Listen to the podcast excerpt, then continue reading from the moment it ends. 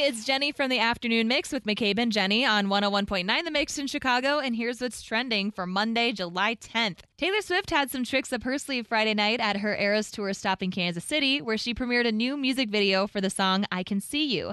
The video stars Joey King, Presley Cash, and Taylor Lautner, who inspired Speak Now's Back to December. While performing her first of two shows, Swift surprised the crowd by bringing all three of them out after premiering the video.